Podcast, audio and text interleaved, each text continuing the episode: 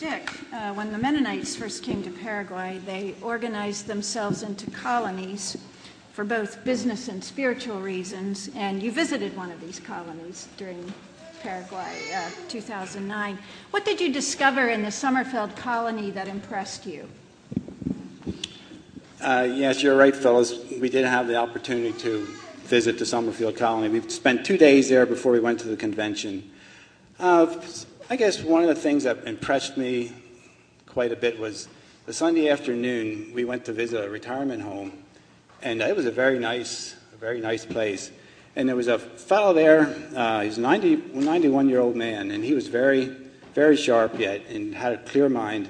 And he was. I got to talking with him, and he told me 60 plus years ago, either in 45 or 48, he came from Canada, and he said when he first set foot on that ground, it was virgin jungle, and he had an axe in one hand and a shovel in the other hand. And he started to clear the land so they could farm and build their houses. And here we were 60 plus years later, and to look at the progress and what they have accomplished in that 60 years was truly amazing.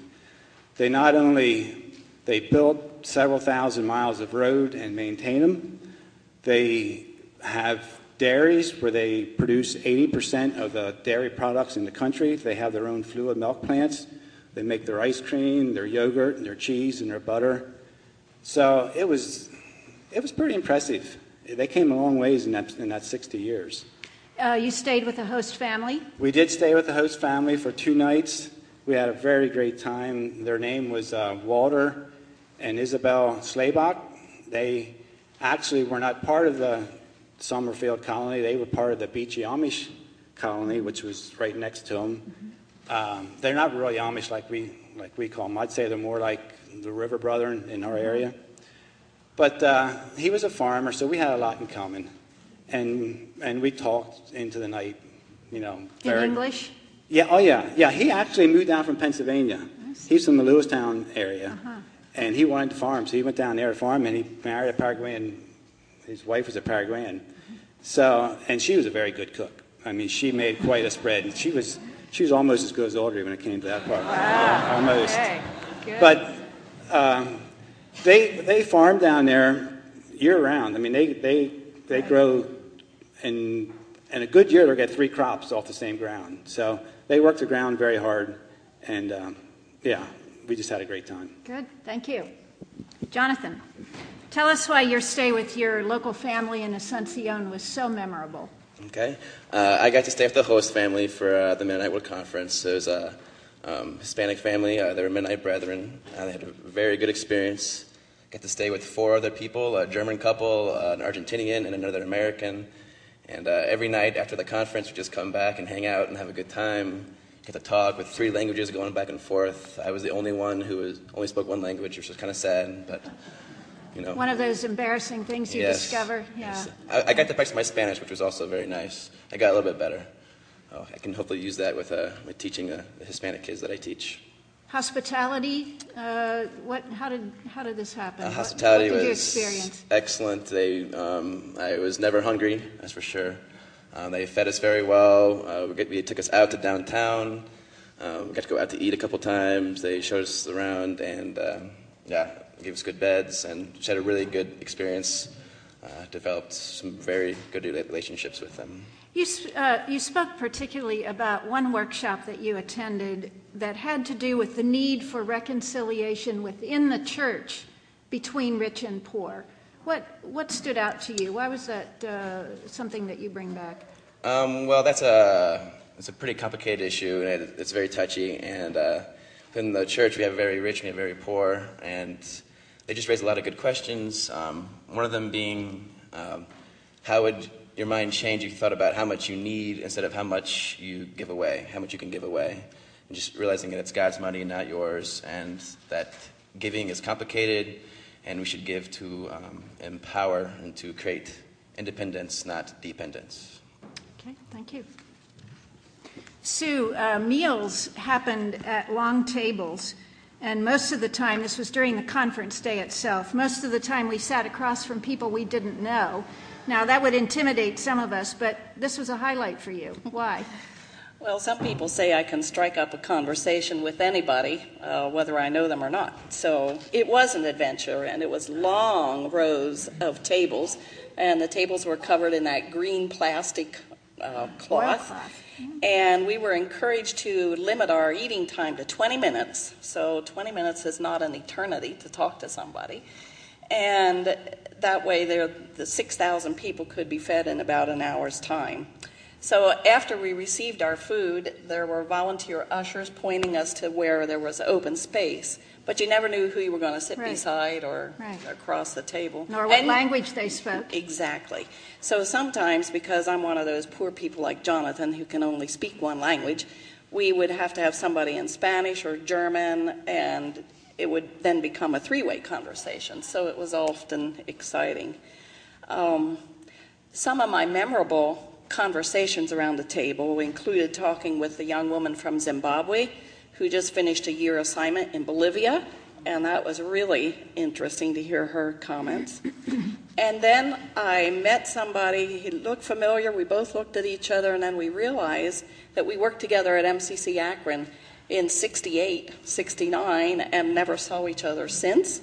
So that was cool. Um, and then surprisingly, I met a couple from Lancaster who are planning their move to Landis Homes.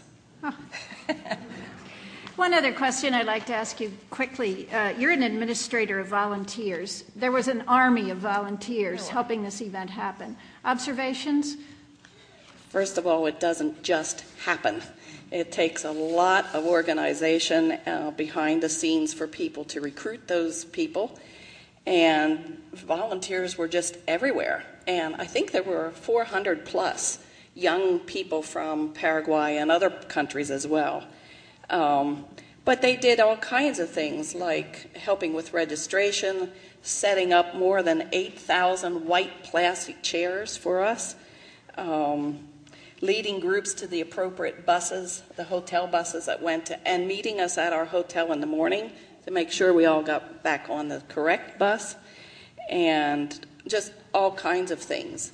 And I guess the one thing is that since the majority of our Landis Homes volunteers are over the age of 70, it was really a blessing and an encouragement to see the involvement of the youth and a real joy. Thank you.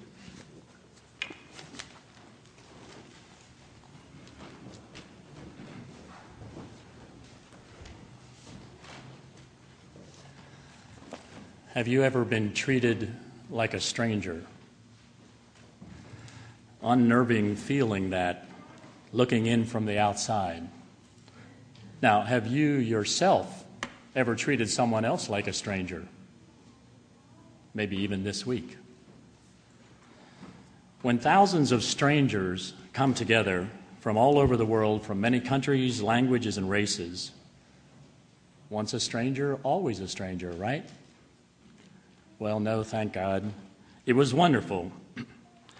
You are no longer strangers and aliens, but you are citizens with saints and also members of the household of God.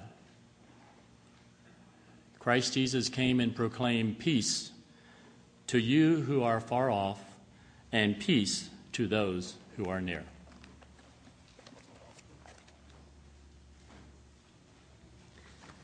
In Jesus, we are brothers and sisters. En Jesus somos una familia. Upon arriving in Asuncion, I was immediately adopted by a German family after Jonathan and I were separated for only 24 hours. This exuberant family of Germans became my family and continue to be. In Jesus, we are brothers and sisters. Helping to interpret sign language for a deaf boy from the Chaco gave me a brand new and humbling view on language barriers in an international setting. In Jesus somos una familia. Being challenged on the ways of justice by a Congolese brother, it's one thing to acknowledge that injustices exist within the church, but the challenge is to name them and then be an agent of change. Rich, poor, man, woman, African, Asian, American, Latino. In Jesus, we are brothers and sisters. Playing Mennonite polka with persons representing four countries and three languages, with the common language being laughter. In Jesus, somos una familia. being overwhelmingly in awe of a God who is spoken to in every language around the world, but who is really listening to the language of the heart. In Jesus, we are brothers and sisters. The instant love and bond with everyone I met shows me that the true church is defined by Christ, not by culture, race, gender, status, or even religion. En Jesús somos una familia.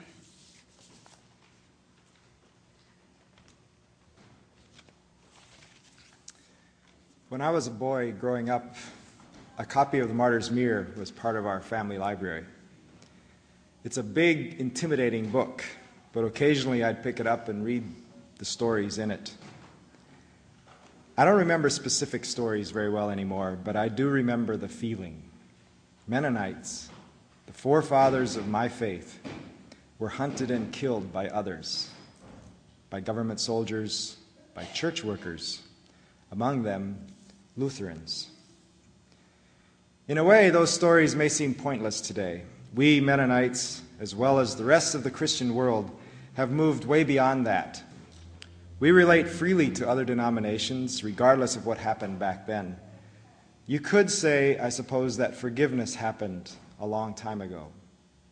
But still, I believe that something deep inside of us remembers. I know that when I visit a Lutheran church or when I'm part of a, of a larger denominational gathering that includes many denominations, I know that that long ago persecution still affects me. It's there, it's inside of me, and occasionally I think about it. So it was significant to me when the leader of the Mennonite World Federation got up in front of the assembly and asked the Mennonite family forgiveness for the atrocities that Lutherans committed against us more than 400 years ago. Maybe it was just symbolism, but I think it was more than that because I think I'm going to have to work to change something deep inside my subconscious. When I think about Mennonite history now, I'm going to have to put an overlay on it. The Lutherans have asked forgiveness. They are sorry for what they did. And the Mennonite world has openly declared that we forgive them. As a denomination, we have taken a, a, a, step towards God's vision of a completely reconciled world. And as a kind of a postscript to that story, there was something else significant about that story that I'm not sure I'm able to articulate quite yet, but it was, it was significant that the leader of the, of the Lutheran World Federation who was asking forgiveness, and the president elect of Mennonite World Conference who was saying, We forgive you, were both from Zimbabwe. Two men, two Africans, um, asking forgiveness and giving forgiveness for events that had occurred in Europe 400 years before. There's, there's something about that that we need to think about.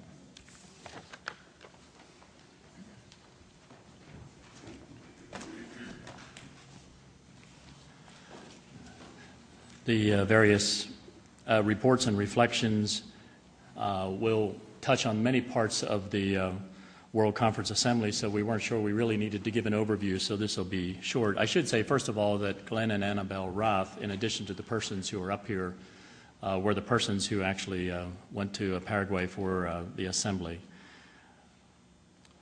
And just to mention again that if you'd like to see visuals, there are thousands of photos on uh, the Mennonite World Conference website.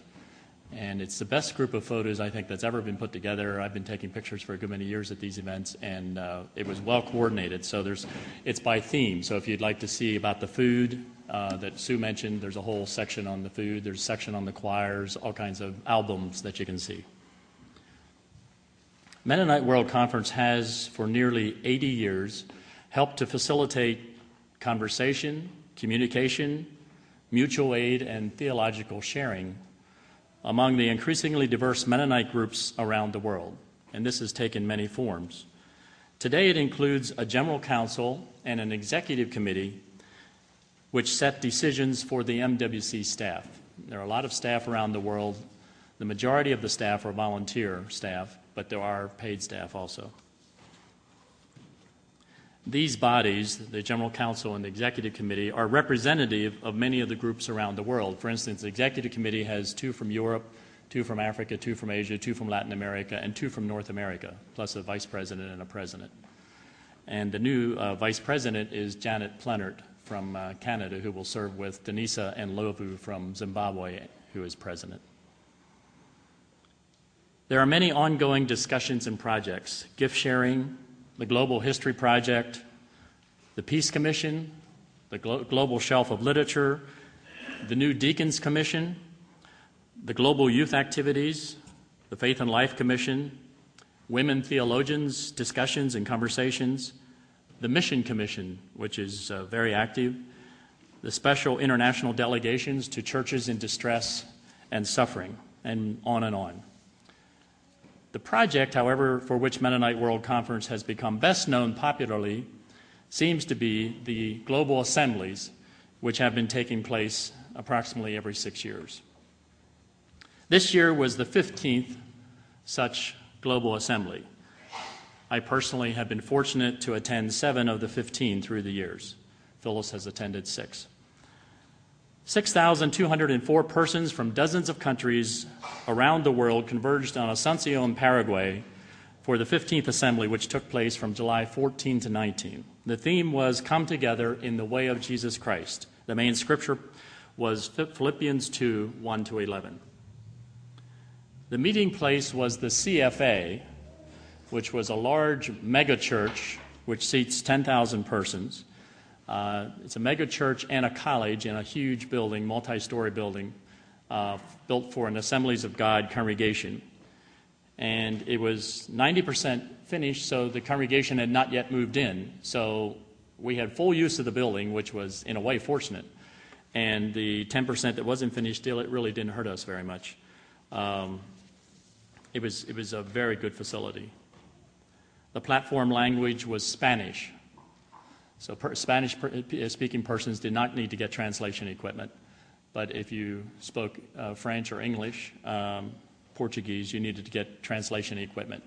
And persons of other languages who couldn't speak any of those languages, uh, there were sometimes uh, small niches of people put together with a, a live translator. Now, I, I, won't go into a lot of it. There was a major morning session, an afternoon, an evening session, and workshops in the afternoon. The way these Uh, assemblies are often organized, and as Sue mentioned, they, there were two two levels of parking garage under this huge church, and the first level was was all tables for eating. So that's and they had a big tent outside where they made this food. It was a well-run operation. It rained and rained, unseasonably so, the days before the, the conference. Uh, we were there a week early for the executive committee and the general council meeting, and there were a series of other meetings, and it was just raining. You couldn't even walk two or three blocks. It was just slashing rain. And the local people said, We don't normally have this. The rainy season's long past normally. And then when the assembly started, the sun came out uh, a day or two before that, started to dry out the ground. A lot of things were outside. Uh, things started to dry out. They put some extra gravel down. And it was just beautiful weather for the whole for the whole week. We heard the week after we left it got very cold. It's winter there. And it was unseasonably cold, which, with a lot of the buildings not heated indoors, would have been a problem for a lot of us. There's a assembly gathered. That's that. Scattered is many times people coming to the assembly will visit churches in other nearby countries on the way in or on the way out. That's called scattered. And many, many people took, took part of that, including some of our group. There were a lot of meetings happening. The Global Youth Summit uh, happened before. It was an extremely, to me, the, the brightest spot right now in Mennonite World Conference. It's just unbelievable. There was a, a mission consultation, a media consultation, historians consultation, women's theologian, theologians consultation. There were just many, many meetings happening the days before the assembly. So that gives you an overview of, uh, didn't answer every question, but that gives you an overview.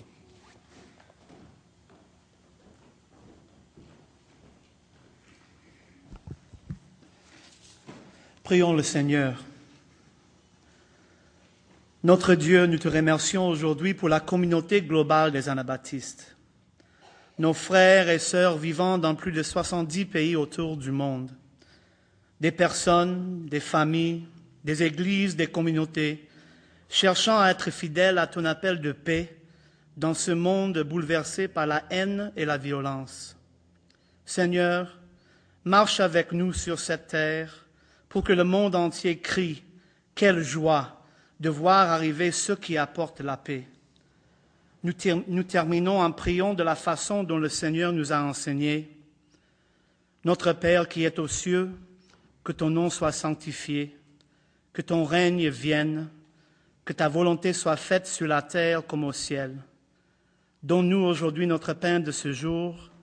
Pardonne-nous nos offenses, comme nous pardonnons aussi à ceux qui nous ont offensés.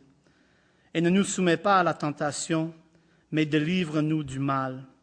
Car c'est à toi qui appartiennent le règne, la puissance et la gloire pour les siècles des siècles. Amen.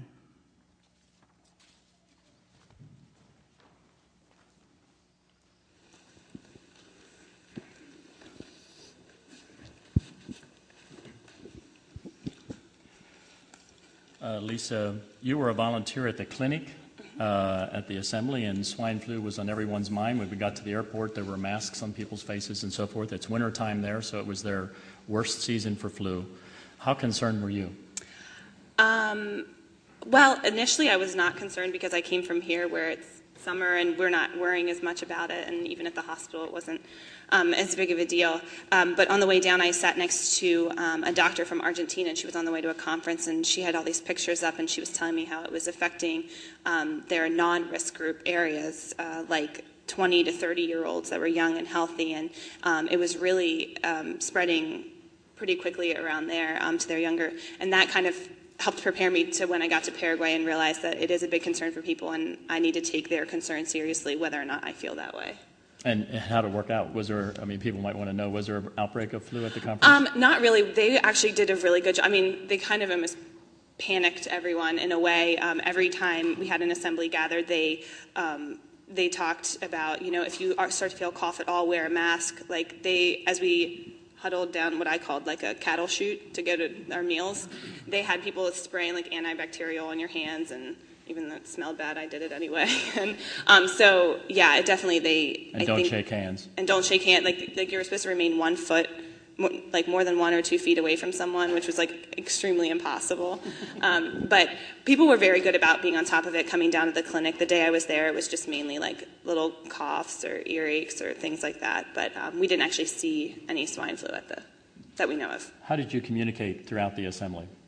Um, well, my Spanish came in handy, but it was a little rough at, at the beginning. Um, but especially like with my German family and all of that, I think the best forms of communication were all the nonverbals. Um, just the smiling, the laughing, the hugging. Like you just, it's just such a more um, embracing culture than what I feel here. Lot, I mean, in the United States often. So, did you have some mate? Of course, I came back with like four or five pounds of it, and a couple of the. Um, little, and they, I also enjoyed tereré, which is the cold version of the mate tea. Um, and my mom had introduced it to me before, so I knew what to expect. Okay. Bruce, you mentioned that you were touched by uh, one of the sermons, one of the evenings by a Congolese pastor. What, what did you find remarkable about his presentation? Uh, Lisa's already made reference to it, actually. The, the, the Wednesday evening, uh, Reverend Nzuzi Mukawa, who's a Mennonite Brethren uh, pastor from Congo, uh, preached a sermon that I would say was uh, from a modern day prophet. Uh, he even got the finger out at us, and uh, his, his sermon was um, punctuated by this thing of suivez-moi bien in French. And escúcheme was also the translation, listen to me carefully.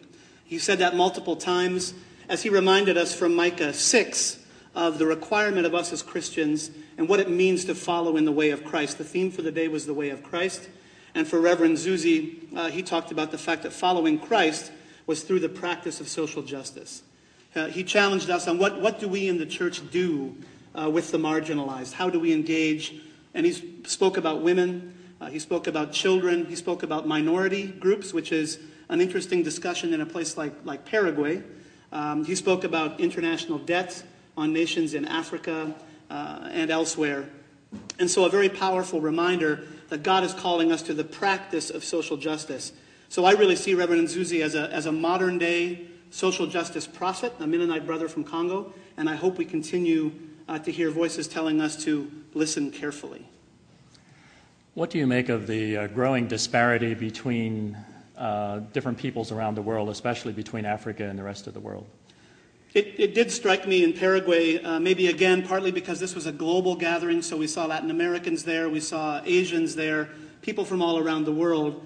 Um, and just a reminder again that, that Africa is marginalized not just vis a vis North America, the United States and Canada, or Europe, but also vis a vis places like Latin America and certain parts of Asia. Of course, there's profound poverty in many parts of, of Asia and, and, everywhere, actually. Um, but I was reminded, and some things that are really stark to me is, is to think about the changing face of the Anabaptist church in the world. Uh, there are more Anabaptists on the African continent now than anywhere else in the world and Africa also has the highest poverty rate. We think of some of the countries with the largest um, Anabaptist churches in Africa. Ethiopia has the single largest Mennonite conference in the world, the Meserete Kristos Church, larger than MCUSA.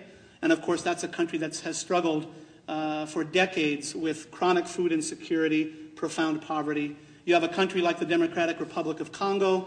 Only the United States has more Mennonites than Congo. Again, a country that recently was near the top of the Failed States Index that's put out annually.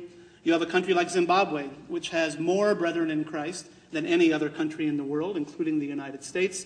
And that's a country, of course, that we've seen uh, for its profound uh, issues of really chaos, economically, socially, politically. So that's our global Anabaptist family. So, what do we, as, as people living in a country like the United States, what is our responsibility uh, toward that family? And how can we recognize the gifts that they bring, the gifts that we bring, and together uh, journey forward and, and, start to imagine a common future uh, as an Anabaptist family of faith? Thank you. The new Deacons Commission will be exploring that uh, question a great deal. Phyllis, uh, do you think we're really a global church, or is that just sort of a, a nice feel good thing? Well, I became convinced yes, it's a party, this event. I mean, there's nothing uh, like it. It is a celebration. But I went to a seminar. I, I don't remember why I chose this one, but the two main people who were participating one was a Vietnamese pastor from the church that had had many uh, leaders imprisoned uh, a number of years, just in the last 18 months. And the other person who was actively participating was a Cuban pastor the Vietnamese pastor was, I think, late 70s, the Cuban pastor in his early 40s. And the reason they were there together is that because of a Mennonite World Conference news release, this Cuban pastor had read about the Vietnamese pastors being imprisoned. They were imprisoned because they were not a registered, uh, legally accepted church. And he began to realize that Americans couldn't fix this, Mennonite World Conference itself couldn't even fix this, even though they had been working at it. And he realized that maybe as a Cuban, he could do something.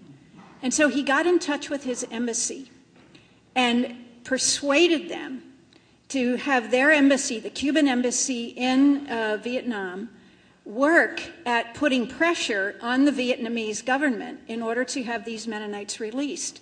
And he did it by talking about them as his brothers and he explained what it means to be a Mennonite and that we are a peace loving people and that no harm was meant uh, by the kind of faith practice that the Vietnamese Mennonites were, were, were doing. And managed, as nearly as we can tell, to create some significant pressure within Vietnam through the Cuban embassy and that is cited as one of the reasons that the Mennonites in Vietnam, the, the, the, Mennonite leaders in Vietnam, were eventually released. Well, I sat there just thinking, okay, this is happening around us. This isn't something we can control. And these two guys had never met before. They couldn't talk to each other without a translator. But there was something fundamental that um, had led to this uh, remarkable outcome. And one of the new executive committee members uh, is from Cuba. Yes. Uh, on the Mennonite World yes. Conference.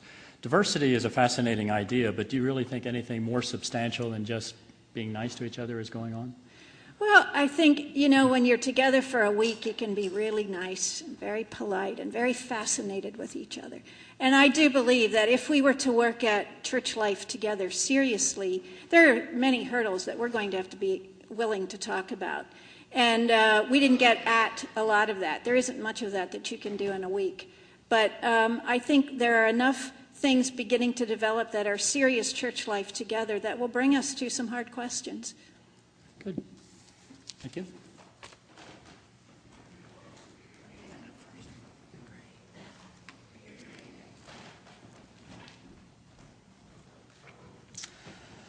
Acts 2 17 to 21, repeating a passage from the prophet Joel, reminds us that God has in mind an inclusive community of believers where all gifts are appreciated and used for kingdom work. And the Mennonite World Conference Assembly is a, and its international flavor helps us to embrace that. God says, I will pour out my spirit on all people, sons, daughters, young and old. All will receive the Spirit, prophesy, and work for the kingdom. In this regard, I was truly overjoyed when the Africa Caucus of the General Council elected its first ever woman to Mennonite World Conference's Executive Committee in Asuncion in the days leading up to the assembly. Uh, Mama Siska is a, a, Mennonite Brethren woman from Kinshasa that Anne and I uh, have the pleasure of knowing. She's a woman with a powerful personality and spirit and full of energy for kingdom work. This joy and excitement, however, was tempered by the realization later that among the 14 Mennonite World Conference officers and executive committee members elected in Asuncion, only three are women. This Congolese uh, sister that I just talked about, and two North Americans. Uh, Merle made reference to Janet Plenert from Canada, who's the new vice president, and then someone who has lived locally, Iris de Leon Hartshorn, who now lives on the West Coast, were the other two women. That's barely 20% of the total of MWC's executive committee uh, and officers. And I found myself wondering how many women have already today, are now currently like you are, or will be later sitting in the pews of Anabaptist churches this very Sunday around the world? Well over, well over 50%, certainly. God says, I will pour out my spirit on all people. Your sons and daughters will prophesy. May God guide our steps as a global community of faith as we seek to provide opportunities for kingdom work and leadership in our communities of faith to all people.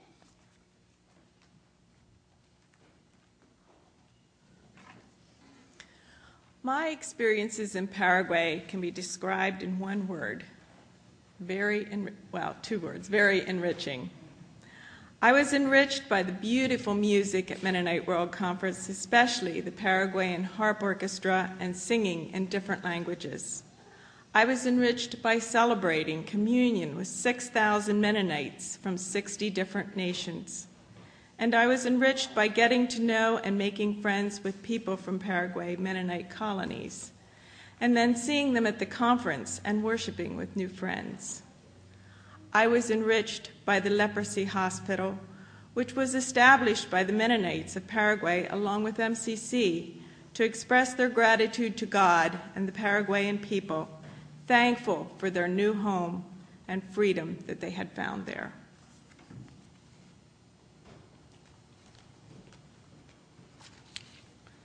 I have no Mennonite heritage.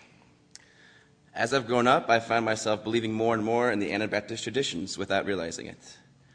When looking at Mennonite churches in Lancaster, I was worried because I was not born Mennonite, and as a result, I would be shunned or something. However, I, found, I have found nothing but welcome and friendship here at East Chestnut. The same fear arose when I found out I was going to the Mennonite World Conference. But once again, I was welcomed and met many great people, finding Anabaptists to be a friendly bunch. In fact, while there, I received uh, the best compliment of my life. Um, so, why did I have this fear? The Anabaptist traditions of peace, simplicity, and social, and social justice are universal and open to everyone. I just want to encourage our church to share these traditions with others, including the global church, of which we are a part. There are many people out there like me who can choose to be Mennonites.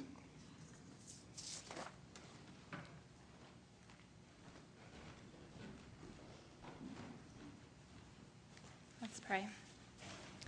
Padre, gracias por una día bonita para compartir con nuestra familia sobre el Congreso Mundial Menonita. Aprendimos mucho sobre otras culturas y iglesias del mundo. Muchas gracias por la oportunidad. En las palabras de mi canción favorita, abre nuestros ojos, que queremos ver como tú. Abre nuestros oídos, que queremos oír como tú. Y abre nuestros corazones, que queremos amar como tú. Esta es nuestra oración. Amén.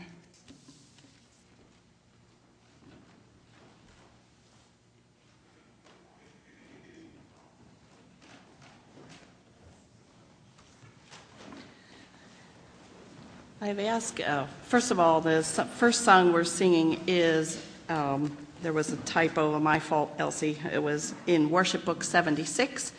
And I've asked Bruce to say the words in French, and then we will sing it through just one time.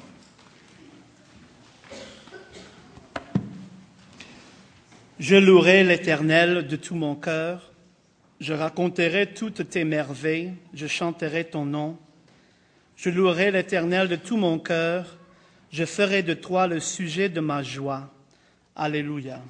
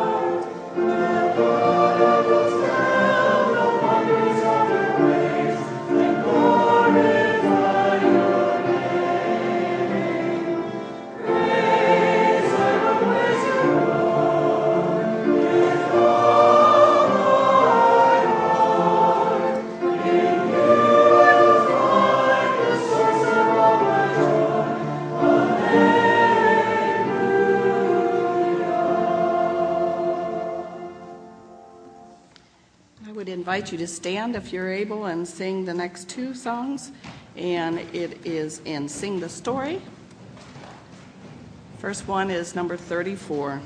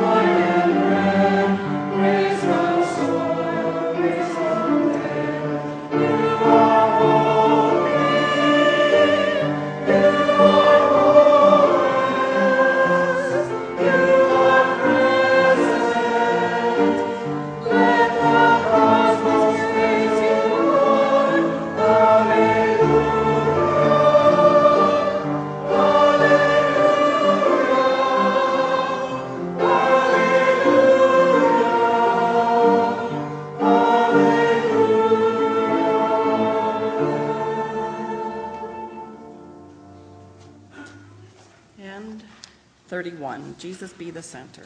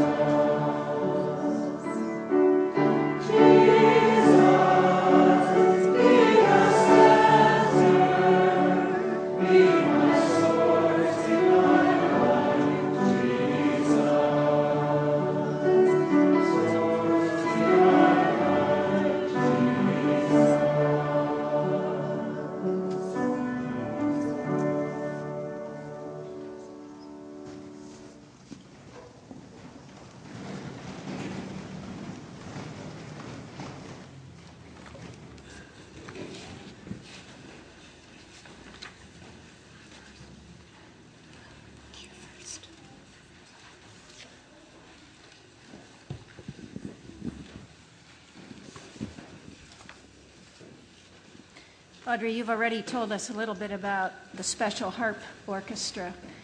Give us a little sense of what it was like to be in the company of so many fellow believers singing.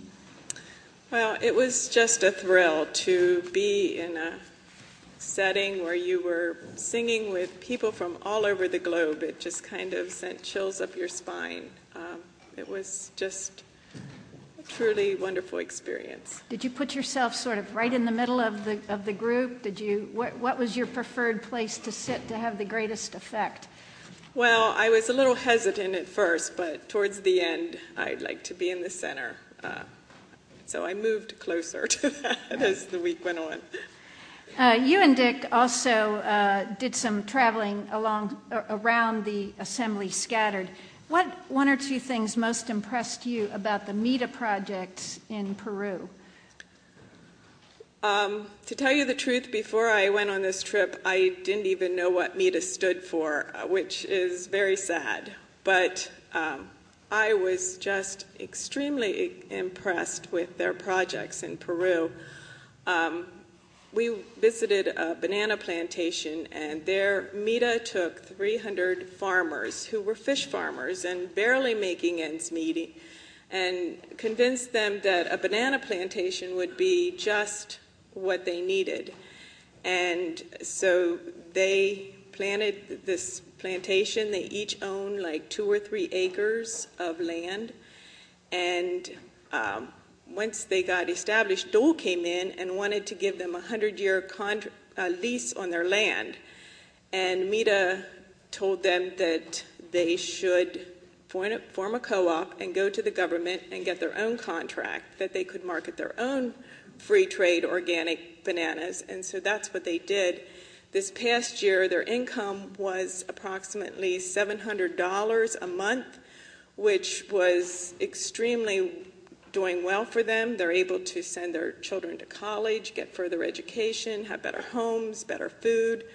And the corporation itself made 600,000 last year for the community, which will go back all that money would have gone to Dole had they signed that lease and it went back into the community. They're building dikes along the river to prevent flooding on their farms and they're doing a trickle irrigation system uh, this money also can go back into schools and for better the community. So it, it just was really impressive. And we also uh, visited the Mangrove uh, Sanctuary, and there uh, MEDA has come in and has a five-year plan of improving uh, the, far, the fishermen's trade there and getting better markets for their fish and just uh, beautifying the sanctuary so that they can have tourists come in and earn money that way.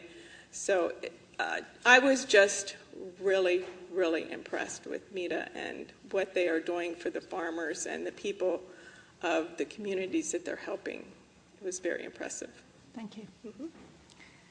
Uh, Daryl, uh, you, you, you're, you're one of the few people among us who's bilingual here. Uh, what did it mean to you to have Spanish as the podium language rather than English? It's a first.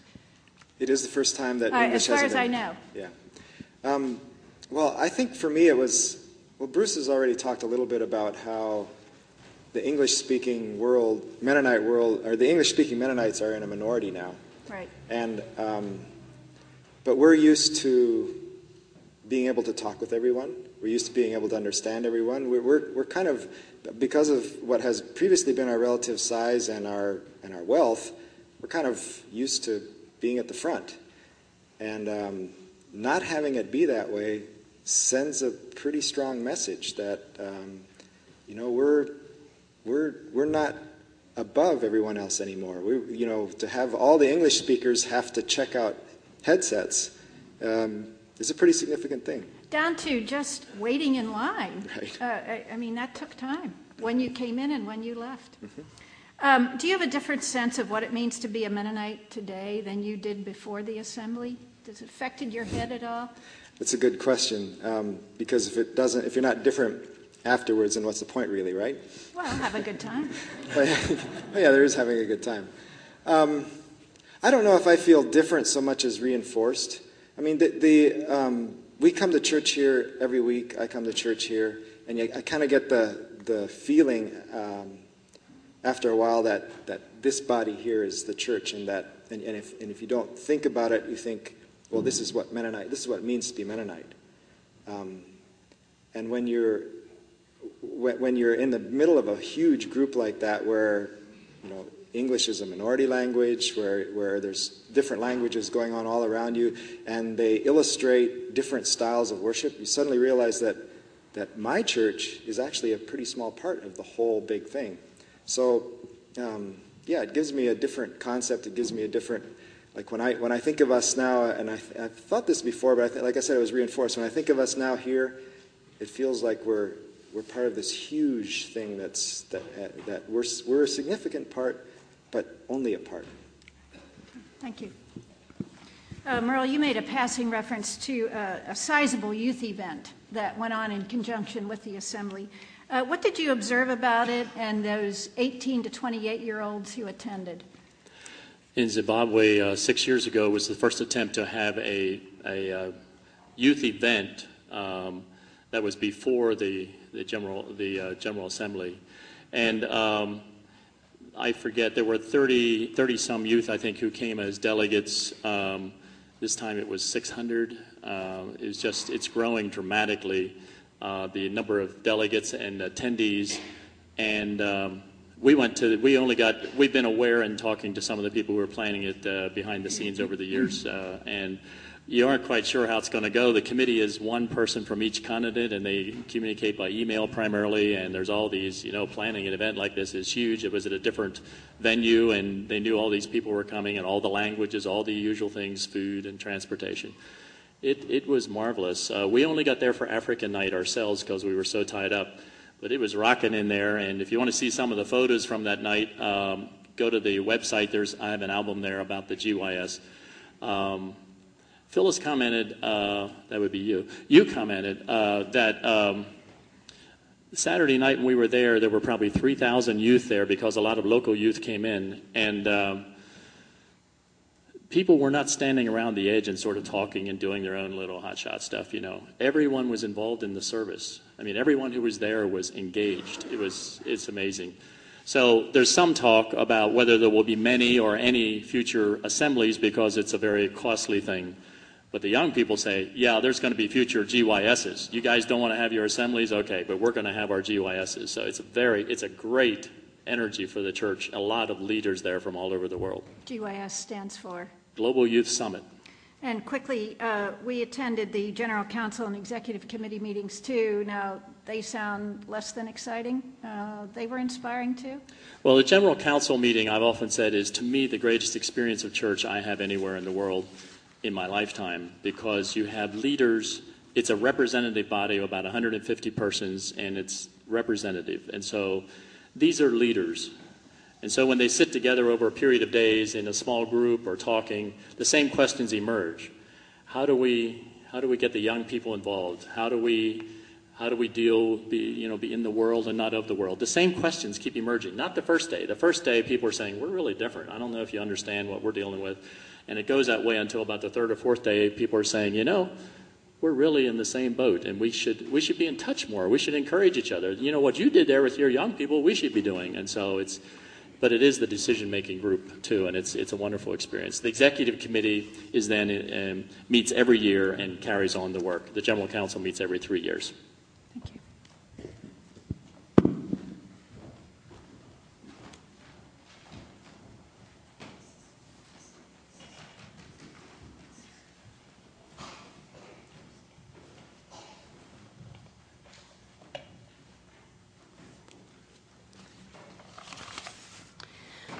One of the focus, or a, part, one part was uh, focused on creation care. And for me, for some of the members of the Ojibwe and Cheyenne nations from the Midwest U.S., is what helped me. They had a candle lit up front, and then they led us in a thanksgiving prayer to our Lord and Creator God. We faced in each direction. We faced north, south, east, and west And then we looked up to the sky and down to the earth and then within ourselves. And in connection with each of those directions, there was a prayer for different parts of creation, such as for warmth, for rocks, and I thought of Jay Parrish, for water, for wind, air, people of different races, and the gift of life. When we faced south, part of the prayer was, May we walk good paths, O God, living on this earth as sisters and brothers should, showing respect for what you have created and renewing the face of the earth. The prayer concluded as we all turned again and faced the candle, and it ended with these words We give you our hearts, our hands, our minds, and our bodies. Creator, as we walk on this earth, May we learn together and celebrate the way of peace and harmony in our families, communities, country, and world. Hear our prayers as we give thanks to you.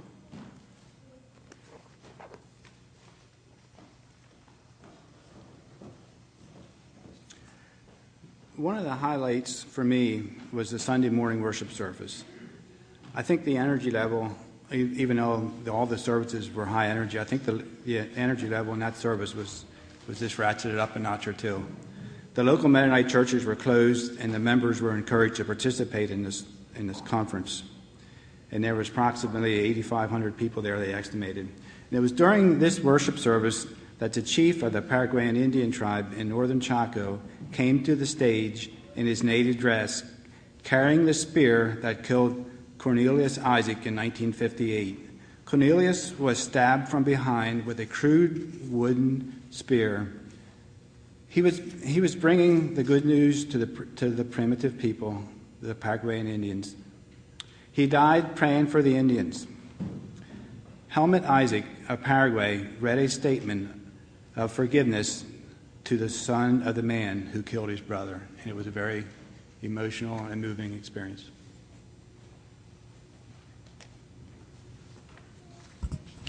As Daryl has already mentioned, uh, a bunch of Lutheran leaders came to Paraguay. One came from as far away as Switzerland and another from Zimbabwe. And they came to Paraguay to worship with us, but they came primarily to ask us a question Would we forgive them for the bloody violence they did against our Anabaptist ancestors? And I soon caught on that this question required more than a flat yes or no. And it was when the woman from the Lutheran World Federation office in Geneva asked, Would you please help us lay our burdens down? that I realized we were being asked to release them actively.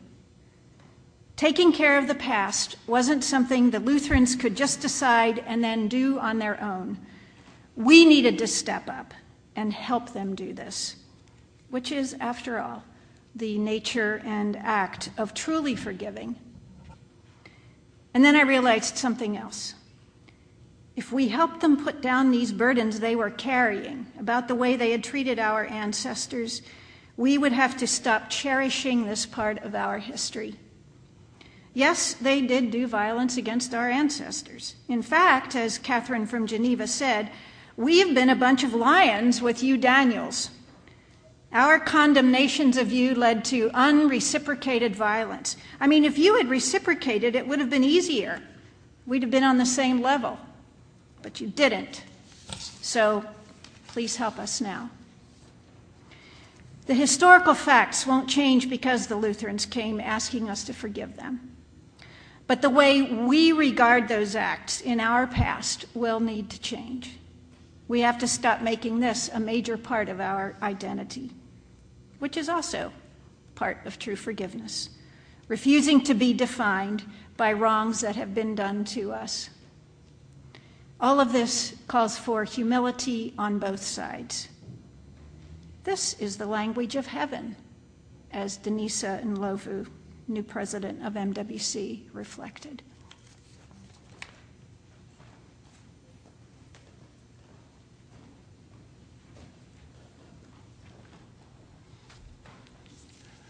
Would you stand for prayer?